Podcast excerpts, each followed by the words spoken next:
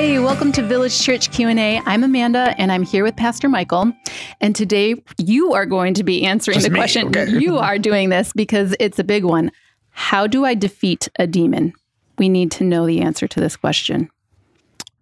Okay, so I'm going to go kind of right into it. So, demons are spiritual beings, and they must be defeated with spiritual weapons, and they must play by spiritual rules. Okay, that makes sense. Okay, so if you and me, if I'm going to fight you, right, I'm going to use physical weapons because we're Right. physical creatures. I mean, yes, we have a soul, so I could be like, ah, and I could like say really cutting words, Right, your soul. emotionally damaging. Right. But you have to, when you think about a demon, understand that they are largely, by and large, almost always going to be confined to to the spiritual realm. Now, if I'm fighting a demon in a person who's possessed, I'm just not interested in that fight. you Yeah. know? Yep. Um, but uh, so demons are spiritual beings and they must be defeated with spiritual weapons and must play by spiritual rules. I can't say that enough. Okay. So I'm going to give you five kind of just weapons that you're going to need in your arsenal. Um, and so here, here's number one. It's the Holy Spirit, and this comes when you personally trust in Christ. Everyone who trusts in Christ receives the gift of the Holy Spirit.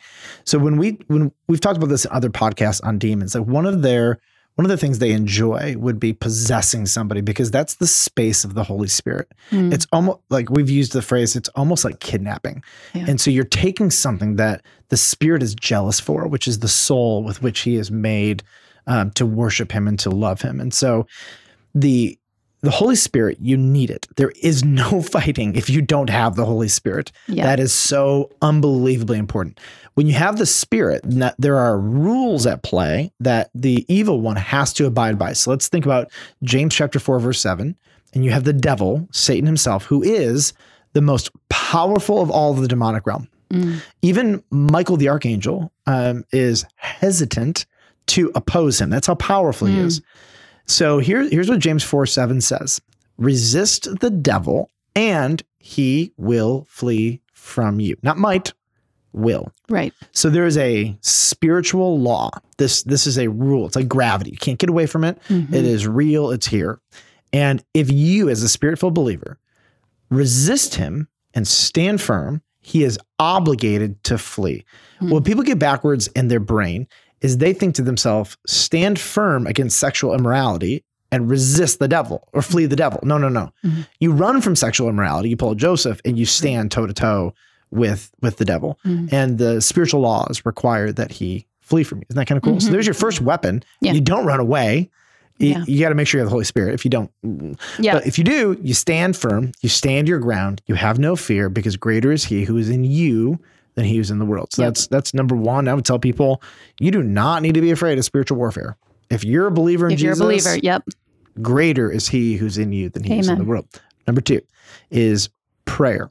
And the next two are going to come from Ephesians 6, which Okay. is the spiritual warfare, armor of God. Mhm. And there's a lot there, but there's two I think that are really important because prayer, which is the second one, is a physical activity that when you do it reverberates into the spiritual realm. Mhm. So there are a few things in this world that though they're physical, they impact the spiritual. Yep.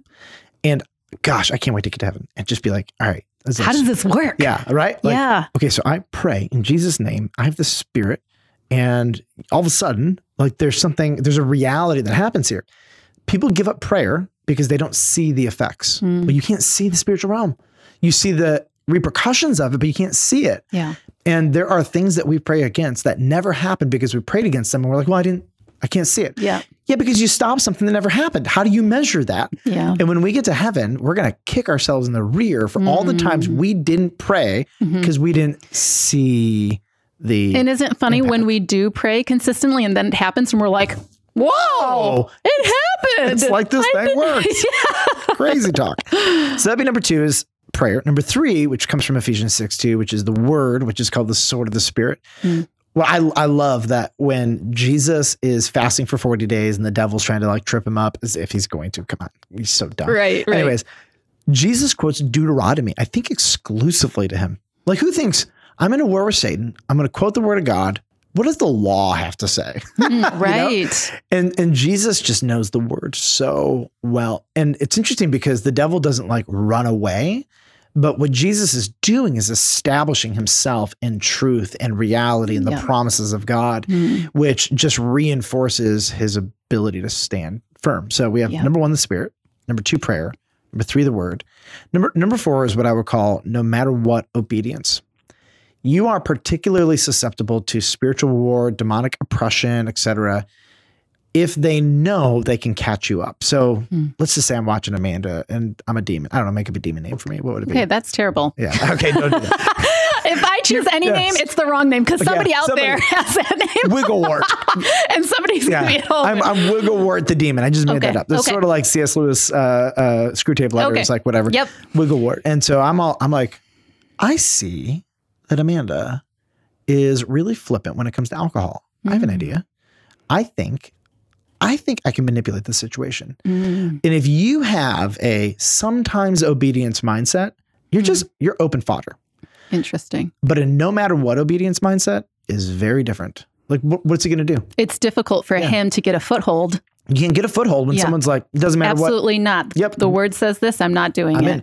Yeah. It's interesting because this is why we put so much emphasis on whatever the word says, we do it, whether it makes sense or not. Yep. Because that just principle of no matter what obedience is is just sort of like clue to the to the demonic realm. he got nothing with Amanda. Wiggleworth's trying his best, but Amanda's like, Mm. Yep. yep, no matter what obedience, you know, and she's got the spirit and she's got the word and she's praying like crazy. And Mm. again, so and then finally number five is is peaceful relationships. Uh, Mm. There's a handful of scriptures that I could point to on this, but I'll pick one. Uh, in Ephesians 4, 25 to 29 has to do with really relational dynamics inside the body of Christ. But there's this one little part of it where Paul says, Don't let the sun go down in your anger and give the devil a foothold. Mm. So uh, I would go work. Amanda goes to bed with Miguel and they're fighting, An angry heart. an angry heart. And Mhm. he goes, Hmm, I could do something with that. yeah. And I could make this go a day longer and a day longer and Yeah. a day longer. and then I can weaponize it. Hmm. And a month later, I can I can bring that back to mind, and I can be like, Amanda, remember when Miguel did that thing? Mm. You're like, Miguel, remember when you did that thing? Yep. Not that that's ever happened, but hypothetically, Never happens. Never. Um, and so, peaceful relationships, short accounts, quick apologies, the whole thing that goes into like people being peaceful with each other Yeah. uh, is just a huge, huge just limiter to what the devil can do in your life. Hmm. So I'm more speaking not just a demon, but I'm now I'm talking like, okay, if you're a Christian, well, now there are going to be subtle attacks and lies and oppression and manipulations and schemes and all the other things. that- Temptation. and- temptations, you know, and all the different avenues of attacks. Here's what's interesting: when we think attack, we're thinking, "I'm going to come punch you in the face." Oh, no. Right. If you're a believer, he can't do that to you, but he can trick you in the mind. He can manipulate your relationships, right? He yeah, can- you can start compromising and start compromising and start compromising to the point where you're not Yep. noticing it, but he knows Mhm. that you're making decisions that you normally wouldn't make. Yep. Yeah. So number one, the spirit, trust in Christ. Number two, the pr- not prayer. Um, number three, the word. Number four, no matter what obedience. Number five, peaceful relationships. Man, you are insulated at Yes. that point. I love that assurance. And I'm just so thankful that we can think about these tools and be like, next time I feel like I'm under attack, I'm going to go there and I'm going to reflect on my life. I'm going to reflect on my choices and see where my weak points are. Yep. So Amen. Thank you so much, Pastor Enjoy. Michael. Next time, we're going to be answering the question what specific behaviors leave me vulnerable to spiritual attack?